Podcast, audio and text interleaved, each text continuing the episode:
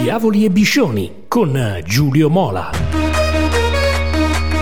Amici sportivi, tifosi di Milan Inter, ben ritrovati con un nuovo appuntamento di Diavoli e Biscioni. Copertina ai rossoneri ovviamente al favoloso Milan di Stefano Pioli che dopo 11 anni stacca il pass per i quarti di finale di Champions League. Luce pura per i tifosi che sembrano rivivere le leggendarie notti europee dell'epopea berlusconiana. Lo 0-0 di Londra è stato sufficiente per mandare a casa il Tottenham di Antonio Conte. Il Milan ha giocato la partita perfetta in difesa e centrocampo e la partita imperfetta in attacco per i troppi errori sotto porta che avrebbero potuto chiudere in anticipo il match. Ma basta e avanza per una qualificazione straordinaria in un mercoledì da incorniciare. E ritornano in mente le parole proprio di Conte quando dopo aver perso con l'Inter contro il Borussia Dortmund, disse che non si poteva vincere la Champions giocando con Barella e Sensi. Beh, non è proprio così. Pioli ha eliminato il tecnico salentino schierando Messias, Krunic e Thio, poco più che riserve fino a qualche mese fa.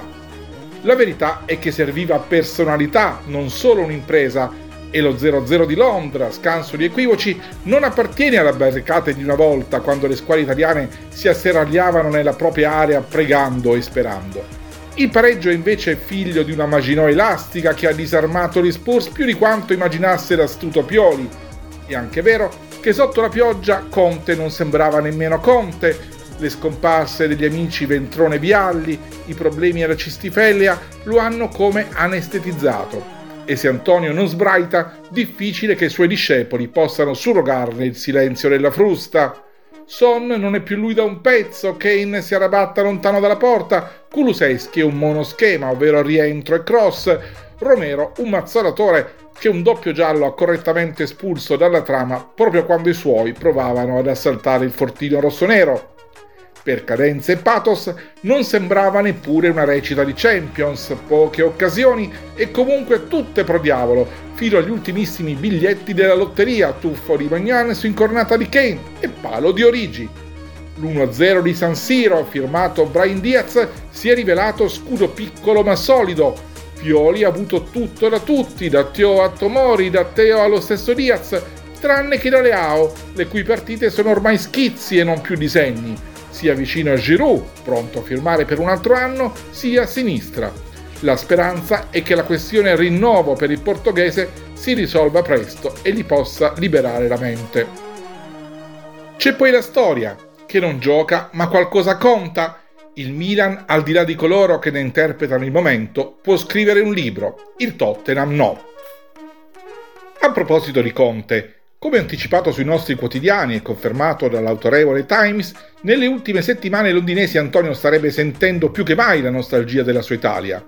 Addirittura è stato accostato proprio all'Inter dopo che era stato avvicinato alla Juventus, quasi dimenticando il burrascoso divorzio dell'estate del 2021 pochi giorni dopo la conquista dello scudetto con l'ex CT Azzurro che avendo percepito un ridimensionamento societario preferì andarsene sbattendo la porta della sede di Viale della Liberazione una volta trovato l'accordo per la risoluzione consensuale del contratto. Lì, assieme alle varie valutazioni tecniche ed economiche fatte dalla dirigenza con Steven Zang, nacque l'idea di prendere Simone Inzaghi, il migliore degli allenatori accessibili su piazza, uno status che il Piacentino ha confermato nel suo anno e mezzo in nerazzurro, pur senza mai riuscire ad allontanare definitivamente il fantasma di Conte, che nel maggio scorso si è manifestato nella forma della beffa della seconda stella persa per due punti nel testa a testa con il Milan e oggi ha preso le sembianze di una voce di mercato che viene da troppo lontano per spaventarlo. D'altronde, a parte forse all'inizio di questa stagione, alla luce di un inizio shock a livello di risultati, Simone non ha mai sentito il suo posto in panchina in discussione, anzi, la fiducia pubblica, che gli è stata rinnovata in più occasioni da Beppe Marotta, è figlia di tutti gli obiettivi aziendali che ha centrato durante il suo mandato. Due Supercoppe italiane e una Coppa Italia messa in bacheca, due qualificazioni agli ottavi di Champions League, una con vista sui quarti, scritte a bilancio, oltre alla possibilità di migliorare lo score con una seconda coccarda, doppio derby d'Italia permettendo. Detto questo, perché Conte dovrebbe accettare di tornare a Milano se il ridimensionamento che aveva previsto è diventato irreversibile?